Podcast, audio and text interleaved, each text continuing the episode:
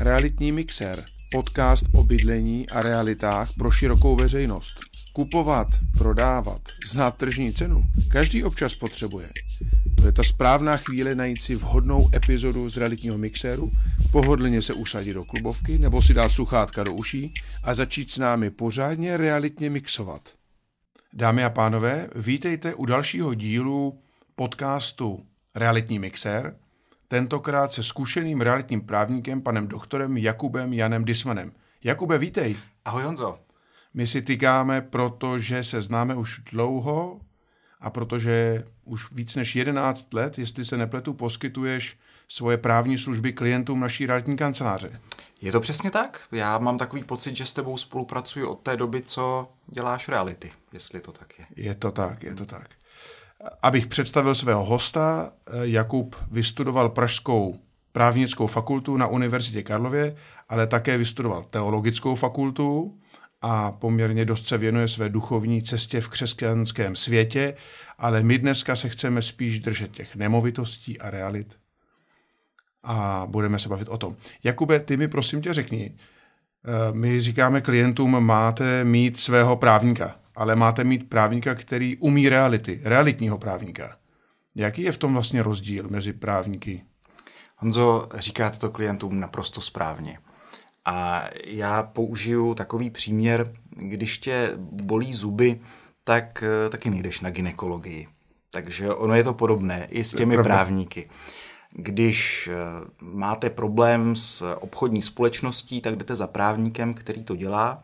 A když prodáváte nemovitost, tak jdete za právníkem, který to dělá, který to umí, který to má vychytané, který zná danou problematiku a zkrátka je to odborník na svém místě. A to, ano, ta, s těmi lékaři se mi zdá, že to je eh, do, dobrý příměr. Ono ostatně u makléřů je to stejně. Když je někdo odborník na pozemky, tak mu rád svěřím pozemek, protože pozemek je ta nejtěžší nemovitost, co se snad dá prodávat. Když je někdo odborník na byty, tak mu dám byt, a když je někdo odborník na továrny, tak mu dám tu továrnu na prodej. A řekni mi, prosím tě, eh, proč vlastně klienti potřebují právníka? Kdy dneska se dá na internetu stáhnout kde jaká smlouva, prostě se tam vyplníš a jdeš.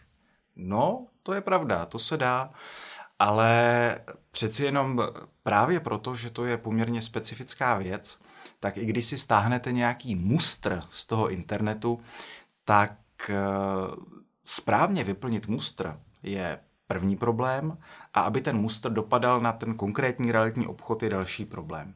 A můžu říct, že vždycky, když eh, mi někdo pošle smlouvu, pane doktore, no mi na to koukněte, tak v podstatě ve druhém odstavci poznám, že to stáhli někde z emimino.cz nebo z nějaké podobného zdroje odborných informací, protože prostě většinou to pak totálně nesedí, jsou tam nesmysly, špatně specifikované nemovitosti, zkrátka katastrofa. To, co eh, klienti mohou vidět snadno, je, když se vyplní něco chybně ve smlouvě, pak to jde na katastr, katastr to vrátí, že nesedí jméno, nebo nesedí nemovitost, nebo kus nemovitosti tam vypadla, typicky pozemky kolem panelového domu, které k tomu patří, ale nejsou na stejném listu vlastnictví. Přesně tak, přesně tak. A právě u těch realitních smluv eh, je v uvozovkách problém to, že ty smlouvy o převodech nemovitostí vždycky musí projít eh, katastrálním úřadem a katastrální úřad to je samec, ten vám prostě žádnou, žádnou prkotinu ve smlouvě neodpustí, takže stačí prostě někde se umáčknout, někde udělat drobnou chybku a máte smůlu a celé se to opakuje. Že samci neodpouští, jo? Ne, ne, ne, sam to je, to já myslím, že to je Karel Havlíček Borovský, ten má někde v těch tuž nějakých elegích, nebo co to je, nebo křes svatého Vladimíra, vojenský soud to je samec, soudí, až se práší, on má všechny paragrafy v jedné patrontaši, takže prostě tohle to mi tak jako utkvělo. A katastr je prostě samec hezky. Eh, ono eh, je to zároveň eh, účast právníka je dobrá v tom, že klient vidí, že smlouvy nedělají makléři. Jednak je to zakázané zákonem, a jednak je to neslíchané, protože my jsme makléři, my rozumíme obchodu a nemovitostem, doufejme, že rozumíme klientům, ale rozhodně nemůžeme dělat právní činu. Máš naprostou pravdu. Ono, ta, ten ideální realitní obchod probíhá v takové vzájemné spolupráci, synergii mezi tím makléřem a právníkem protože já jako právník většinou nemám čas a ani možnost řešit takové ty obchodní věci. A je proto úplně pro mě perfektní spolupráce s makléřem, který je odborník, protože on zná ty lidi a on dohodne ty v uvozovkách obchodní věci. Co to je?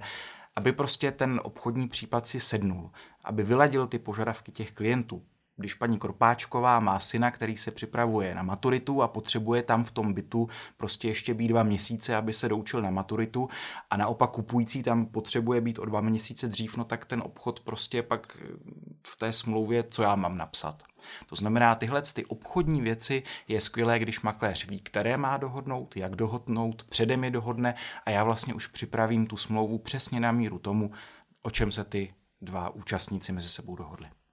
Je to tedy tak, že každý obchod má svoji smlouvu, kterou ty prostě píšeš nově pro ten konkrétní případ? Samozřejmě není to, že bych sedl k bílému papíru, otevřel si lahev sodovky samozřejmě a začal to prostě z fleku psát, ale používám nějaké jakoby předpřipravené vzory, protože část těch věcí v těch smlouvách je stejná, opakující se mm-hmm. nebo mhm. obdobná. A pak jsou tam právě ty variabilní části, které se vlastně jakoby přizpůsobují specifikum toho daného konkrétního případu. Ty jsi si získal velkou oblibu u našich klientů, protože umíš trpělivě a laskavě vysvětlit i složitější věci a dokonce e, i když ty strany spolu v něčem nesouhlasí, tak když ty to vysvětlíš po té právní stránce, tak se vlastně vždycky dobereme k nějakému konci, který je šikovný pro obě strany. Je to součást běžné jako právní praxe?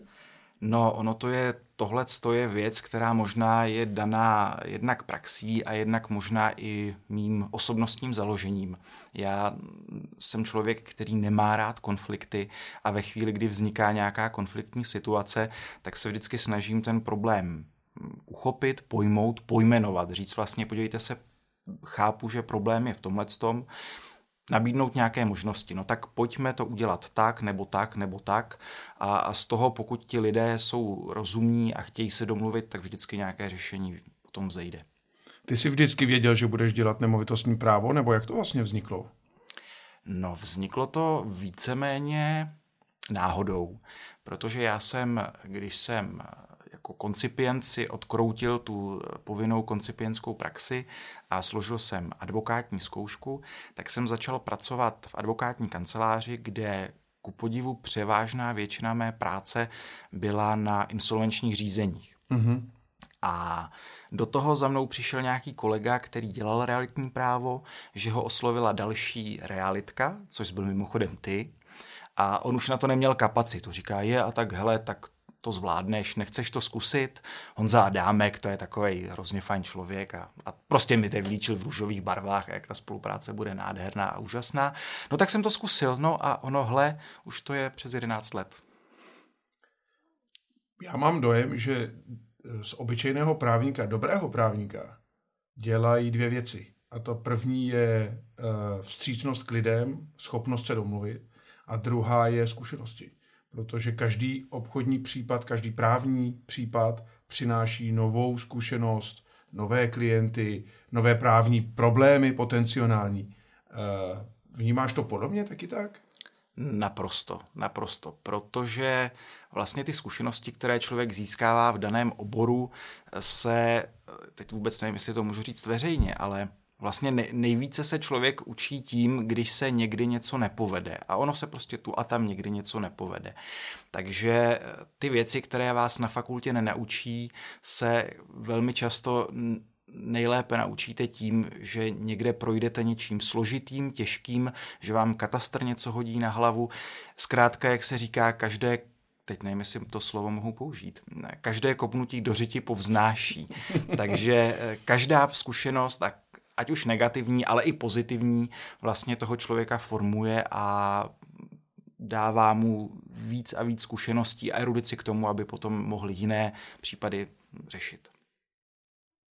Zase vidím ohromnou paralelu, ale vlastně ve všech oborech asi taky mě, když jsem byl na operaci s ramenem, tak jsem chtěl zkušenějšího lékaře a ne někoho, kdo čerstvě přišel z univerzity, někoho, kdo už dělal tisíc ramen já budu tisícáté první a mohu věřit, že to dopadne dobře. Přesně tak, takže si taky nebyl na, na té gynekologii s tím ramenem. Ne, s tím zubem jsem no, nebyl. Ani s ramenem. Vracíme se stále k tomu. Na odbornou práci mají být odborníci. Je to pravda. Je to pravda. Eh, máš ty nějaký zážitek z poslední doby, něco zajímavého právního, co jsi řešil? No tak to je, to je dobrá otázka. Vidíš, já jsem tak jako si v duchu přemýšlel, na co se budeš ptát, ale že přijde na veselé historky z natáčení, to, to, to, to, jsem, to, jsem, to jsem teda nečekal. No musel bych chvilku vzpomínat, ale jsou takové jako uh, úsměvné věci. Zrovna dneska se mi stalo, když já nevím, jestli tahle ta právnická legrace je pro posluchače zajímavá. To jsou takové ty vtipy typu H2SO5, SO5 a, a podobně. Tak já jsem teď nedávno měl že byla část obce odlišná od katastrálního území, což se nestává často. No, jak se to Já jsem, jsem říkal H2SO5. No normálně se to tam musí vypsat, ale člověk to prostě často nepotká a pak pochopí, proč někde v nějaké katastrální vyhlášce je, že nemovitost se specifikuje tak a tak a že musí být částí obce, je-li odlišná od katastrálního území. A člověk se tak v duchu říká, jako co to je za kravinu, prostě část obce a katastrální území je vždycky stejné. No tak nedávno jsem na to narazil, no. To vám je velká legrace. Tak dobře, no, tak veselé historky to... právnické se no, neujaly. No, dobře, no. to jsem se asi špatně zeptal, ale připomíná mi to, jak eh, jedna naše kolegyně makléřka byla eh, nabírat dům, rodinný dům se zahradou, vyměřila si tu zahradu radši ručně a pak v katastru našla zahradu o dvě třetiny menší a bylo z toho eh, pozdvižení a nějaké nepochopení a pak se ukázalo, že prostě skrz tu zahradu, jsou tam dva pozemky, vede eh, hranice katastrálního území a ta zahrada je na dvou LVčkách, na dvou listech vlastnictví. Takže to, eh, jak říkáš ty, bylo to takové malé kopnutí do řitě a zase nás to o kousek posunulo dál. Jakube, já bych chtěl otevřít dneska téma, které je v české společnosti tabu. Je to téma úmrtí. Eh, je to smutná věc, teďka s covidem toho bylo samozřejmě mnohem víc než kdy jindy. A proč to otvírá realitní makléř při rozhovoru s realitním právníkem je proto, že my máme bohužel z poslední doby hrozně moc zkušeností s tím, kdy někdo zemře a zbyde po něm nemovitý majetek, který není vypořádán, neboli zemře bez závěti a tedy eh, po notářském procesu, dojde k vypořádání dědictví a najednou se tím těmi majiteli nemovitého majetku stanou sourozenci nebo rodinní příslušníci a další a vypuknou spory. Nás to trápí, protože máme pocit, že pak místo toho, abychom řešili nemovitostní záležitosti, tak pomáháme rodině se nějak mezi sebou domluvit a velice často to nejde, jakože to opravdu nejde nebo nechtějí. A tak máme pocit, jestli by bylo možné, aby více lidí, eh, kteří vlastní nějaký nemovitý majetek, ještě za svého života sepsali závěť a nějak tam ten majetek rozdělili dopředu. Co si o tom myslíš ty? Jaké máš s tím zkušenosti ty? No, určitě. Určitě máš pravdu v tom, že ve chvíli, kdy... Já se zase možná pomůžu citátem, možná to trochu odlehčím, já myslím, že to je v Cimrmanovi někde, když inspektor Trachta řekne, že vždycky, když ho přivolají k mrtvole, která po sobě nenechal, nezanechala závěť, tak by ji nejradši zabil. A no, ano, ví, co říká.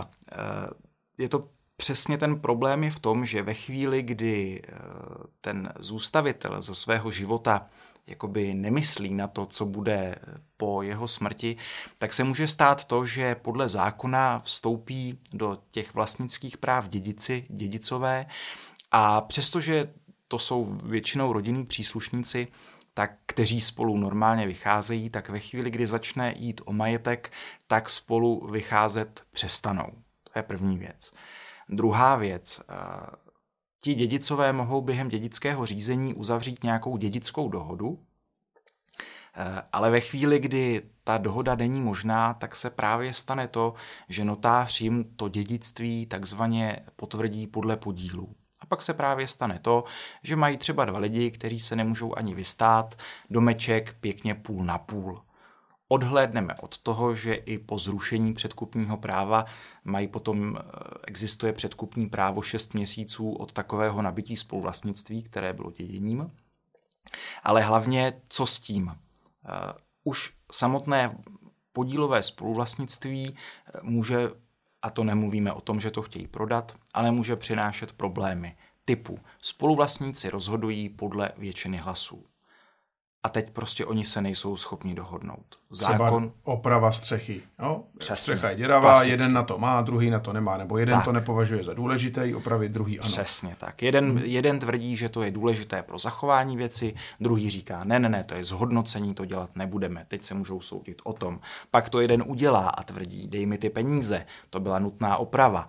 A v tu chvíli, když je to nutná oprava, tak ten druhý spoluvlastník mu musí dát uh, příslušný podíl z těch nákladů, které do toho dal.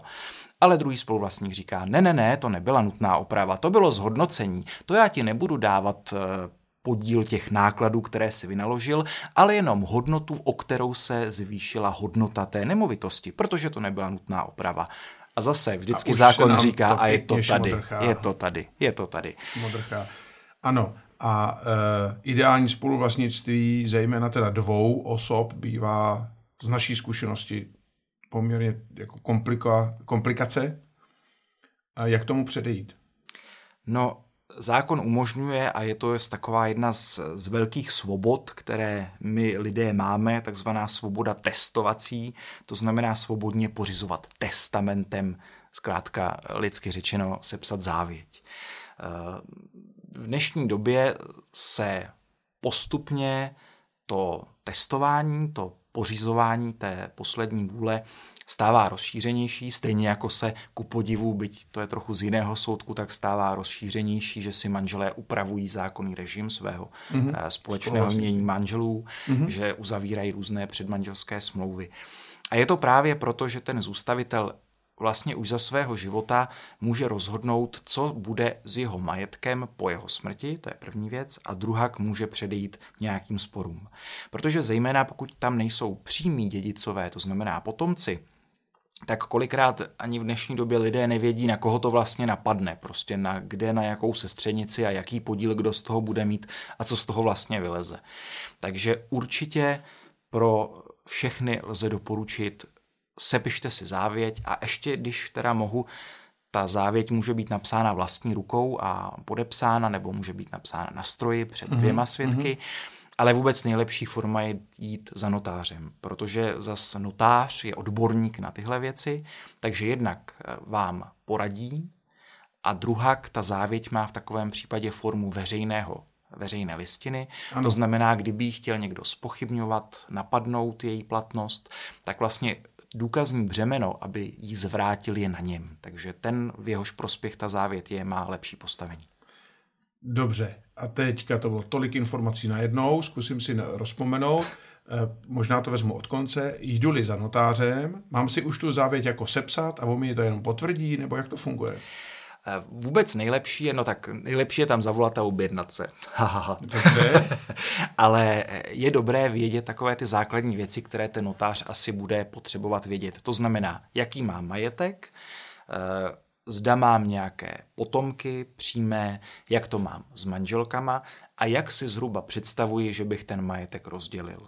To je prostě to základní mm-hmm. a pokud ten notář uvidí, že to tak jde udělat, že tam prostě ne, neopím, neopomíjíme nějaké neopomenutelné dědice a je to prostě v pořádku a v souladu s právem, tak není problém pak tu závěť napsat. A je to tak, že já můžu sepsat závěť a nemusím nikomu doma říkat, co jsem do ní dal. Jak jsem to rozdělil, je prostě na mě a Přesně mohu tak. a nemusím to sdílet s rodinou nebo ano. s těmi, koho jsem se rozhodl Přesně tak. obšťastnit majetkem. Ano, ano, ano. Dobře. Když tu závěť ale se píšu sám doma, ty jsi říkal, že musí mít dva svědky a ti se tam podepíší, nebo jak to funguje? Závěť buď se píšeš vlastní rukou a podepíšeš ji, a pak uh, se musí někde zachovat, Vlastní rukou znamená i na počítači, nebo ne, opravdu? Ne, ne, opravdu vlastní opravdu rukou. Můj, okay. Když to píšeš Když na... dnes neumí psát, no, tak všichni píšeme na počítači, to je ten druhý to případ, to je ten druhý případ, pak když to píšeš na počítači, musíš to před dvěma současně přítomnými svědky tu závěť podepsat a před těmi svědky říct, že tato listina obsahuje tvoji poslední vůli. Jo a ti svědkové ještě zas nesmějí být uh, nějaký, jak se říká, podjatí, to znamená, nesmí to být dědici. Jo. No dobře, tak myslím, že jsme zabředli poměrně hluboko do, do věci ohledně testamentu. Ne, že by to nebylo důležité, ale možná, že to nikdo úplně neočekával od realitního podcastu. Takže bych se vrátil asi zpátky. Uh, jediná cesta tedy toho, aby se nestal ten průšvih s ideálním spoluvlastnictvím, kdy každý z těch spoluvlastníků chce něco jiného, je tedy dopředu závětí určit co komu. Přesně tak. tak. A ideálně tam nezakládat spoluvlastnictví. Tak. Ale zároveň musíme říct, že samozřejmě mnoho ideálních spoluvlastnictví dobře funguje. Není to tak, že nefungují, ale je to tak, že ty, co se dostanou k tobě nebo k nám, jsou obvykle ty, kde, to, kde tam něco bolí. Přesně tak. Za lékařem nechodí ti zdraví, ale ti nemocní. Dobře. Uh, Jakube, řekni mi prosím tě, k čemu potřebuje kupující klient zkušeného realitního právníka? Ono to do značné míry bude stejné eh, s tím, co jsem vlastně říkal, proč by měl ty realitní věci dělat právník, který dělá realitní smlouvy.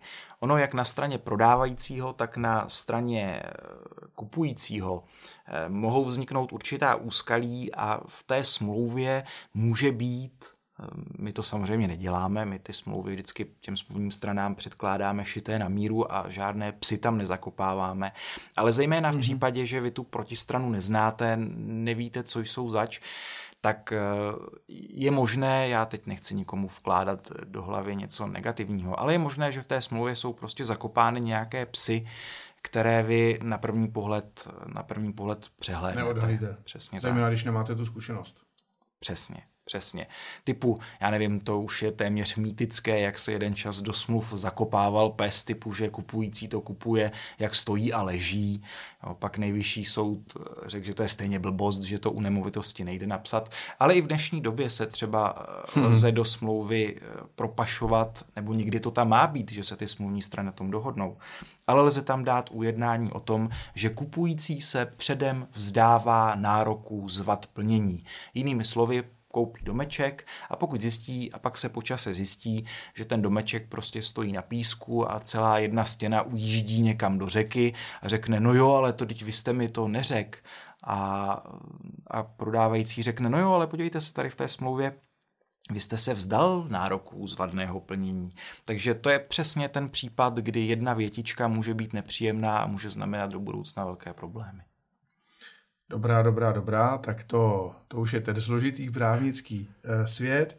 Uh, ještě jedna věc, uh, líbí se ti teď ten model, který jsme začali dělat, kdy do rezervačních smluv rovnou vkládáme všechny významné milníky kupní smlouvy, to znamená kdy, kdo, jak se platí, kdo to platí, jestli tam bude hypotéka nebo ne, kdy se předají ty nemovitosti, do kolika dnů, po, po čem a tak dále, aby se prostě předešlo nedorozuměním anebo udivení, eh, že tam někdo potřebuje díl nebo naopak spěchá na peníze nebo tak.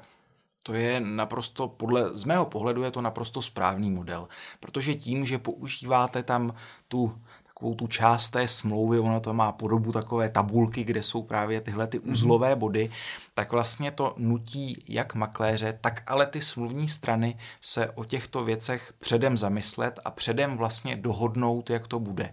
Mm. Jinými slovy, nestane se to, že uh, vlastně nadšený prodávající je hurá, hurá, máme kupujícího, tak, tak super, tak mu to, tak mu to prostě bouchnem a, a pak se při tvorbě smlouvy ukáže, že prodávající tam nemůže dát zástavní právo nebo že tam prostě nechce dávat zástavní právo a kupující, že si bere hypotéku nebo že přesně termíny předání a takovéhle věci. Čili tohle je podle mě naprosto správná cesta, protože od samého začátku vlastně všichni účastníci vědí, jak ten obchod bude vypadat, jak ten obchod bude probíhat a nejsou pak z toho překvapení typu je, pane doktore, co jste to tady napsal do té smlouvy, teď já jsem tady chtěla být ještě půl roku. No, a nebo že to nejde převést, protože je tam nějaké věcné břemeno dožití někoho, kdo už není na světě, ale zapomnělo se to v katastru vyčistit a tak dále. Přesně tak. Věcí Takových spousta. věcí tam může být spousta. Tak, Jakube, poslední takováhle realitně právní otázka nějaký typický nešvar, který se objevuje ve smlouvách nebo v realitních transakcích? Co by si ty řekl, že by prostě neměli makléři dělat nebo nemělo by to takhle probíhat? To je taková věc, ono to není ani tak ve smlouvách, jako spíš o takovém módu operandi, o způsobu, jakým některé neúplně poctivé, já vždycky říkám, realitky pracují. On byl sice přijatý nový zákon o realitním zprostředkování, od kterého se očekávalo, že se pročistí ten trh a že takový ty eh, v uvozovkách nepoctivci a nakolenou dělači realitních obchodů, že vymizí, mm-hmm. ale tu a tam na ně prostě narazíte. Pak za vámi přijde klient, který řekne, já jsem si tady vybral nemovitost a je tam nějaký zprostředkovatel a on mi tady dává rezervační smlouvu a teď vy se prostě divíte, nestačíte divit, co, co tam mm. v té rezervaci všechno je. V podstatě ta smlouva celá vypadá o tom, že jako hlavně zaplaťte provizi a pak už si dělejte všechno sami a neřeší se tam nic. Jo, je to, je to to, co ty si říkal, že vy vlastně, my teď děláme nějaký model, kdy se snažíme tu transakci předem dohodnout a mít dobře projednanou, tak eh, tím strašlivým nešvarem je to, že někde někdo dohodne hlavně svoji provizi, no a pak s těma klientama se už to nějak udělá a ta, ta, ta, to, ta zástava, co tam vázne, se mhm. nějak vyplatí a, a to věcné břemeno dožití, no tak když tak starouška mu nějak pomůže, ať je to rychlejší a tak. No, strašlivé věci. A jak si to klient, který se nevyzná, prodává poprvé v životě nebo kupuje poprvé v životě, nemovitost, miliony korun lítají, jak si to má jako předem ověřit? Jak to, co, co má udělat, aby se mu náhodou nestalo, že si najal makléře nebo realitní společnost, která jedná takhle, jak jste teď popisoval? Vždycky je dobré podívat se, jak ta, jak ta Ono první pohled je podle mě eh, docela důležitý. Už když se podíváte, že ta kancelář má nějakou prezentaci na internetu, má nějaké vystupování ten, ten makléř nějakým způsobem vystupuje, ví o té problematice, ptá se vás na věci, to znamená, jak si představuje ten, ten obchod, jsou tady takové a takové problémy. Mm-hmm. Díváte se, že ta realitní kancelář má za sebou mnoho obchodů a referencí, je známá. To, to, to vypadá dobře. Ve chvíli, kdy za vámi přijde někdo, kdo se vlastně neptá nic o té nemovitosti, nezajímá ho faktický stav nemovitosti, nezajímá ho, jak jste to nabil. V podstatě jediné, co ho zajímá, je to hlavně mi tady podepište zprostředkovatelskou smlouvu a rychle. No tak to už je první známka toho, že z toho bude průšvih. Hm. Dobře, dobře, dobře. Tak děkuju. A mám na tebe úplně poslední dotaz. Jak všichni víme, byl a je covid. Nějakou dobu s náma ještě asi bude. Nevíme v jakých podobách. Můžeme se těšit. Co, že přinesl spoustu negativního víme, ale co tobě přinesl dobrého? V čem se svět změnil k lepšímu, nebo co tobě osobně to přineslo jako nová věc, která doteď nebyla? Honzo, to je asi nejvíc dotaz na mého psa a na mého kocoura. Já jsem totiž... Začali znát svého páníčka najednou. No to, tak to, to oni docela znali, i když teď ho znají lépe a má na ně i čas. Ale hlavně, co oni nejvíc ocenili, já jsem během té covidové vlny první vlastně, kdy, kdy i realitní obchody šly, šly strašně dolů a vlastně i ta mm-hmm. moje právní činnost najednou, najednou jsem měl spousta volného času, tak já jsem zjistil, že nemusím bydlet v Praze. Takže já jsem dřív, byt mám v Praze pořád, v tom já jsem vždycky byl přes týden a na víkendy jsem jezdil na svoji chalupu podještět do Krištofova údolí. A v té covidové vlně jsem to vlastně otočil. A bydlím v tom Krištofově údolí a do Prahy jezdím eh, za prací. Proto, když eh, se položil tu otázku, tak jsem říkal, že jako nejvíc nadšení z toho jsou kocour a, a pes, aha, protože ti aha. celý den běhají na zahradě a já, když je hezky, tak tam s nima sedím v klidu, mám tam notebook a pracuju, mám tam svoji pracovnu, takže pro mě tohle je poměrně pozitivní, pozitivní věc, kterou jsem si z toho odnes. To je velice zajímavé, že to říkáš, protože uh, to je nový realitní trend, Pražáci se vystěhovávají z Prahy, anebo si kupují chalupy. Chalupy drasticky zvedly ceny o násobně, několika násobně za poslední rok a byty, domy mimo Prahu, kde je balkon nebo zahrada, nebo prostě vůbec nějaká možnost se nadechnout čerstvého vzduchu, i když je kompletní uzávěra celé ekonomiky, tak najednou jsou atraktivní a taky zvýšili svou cenu. A ty, ty seš toho důkazem, živoucím důkazem. Živoucím, ano. No mimochodem všiml jsem si toho, protože před, před covidovou vlnou se málo kdy stalo, že by, že by se přes realitku prodávala někde taková ta chatička někde uprostřed té zahrádkářské kolonie a teď to je poměrně častá věc, že prostě někdo prodává chatu a ty ceny jsou v podstatě na úrovni, kde byly byty, když já jsem začínal dělat reality. Zaregistroval jsem to. To jsou věci. Tak já ti velice děkuji za dnešní milý rozhovor. Dámy a pánové, pokud se vám dnešní podcast líbil, tak mu prosím dejte like. Můžete poslouchat na Spotify, Apple Music nebo na dalších serverech. Eh, napište nám prosím na sociálních sítích nebo do e-mailu nebo na LinkedIn, na Facebook, Instagram, kamkoliv, eh, co se vám líbilo, co se vám nelíbilo a jaké téma by vás zajímalo příště a mějte se moc hezky. A já děkuji panu doktoru Jakubu Janovi Dismanovi za krásný dnešní rozhovor. Ahoj, Jakube. Není zač, ahoj a naschranou. Realitní mixer, podcast o bydlení a realitách pro širokou veřejnost.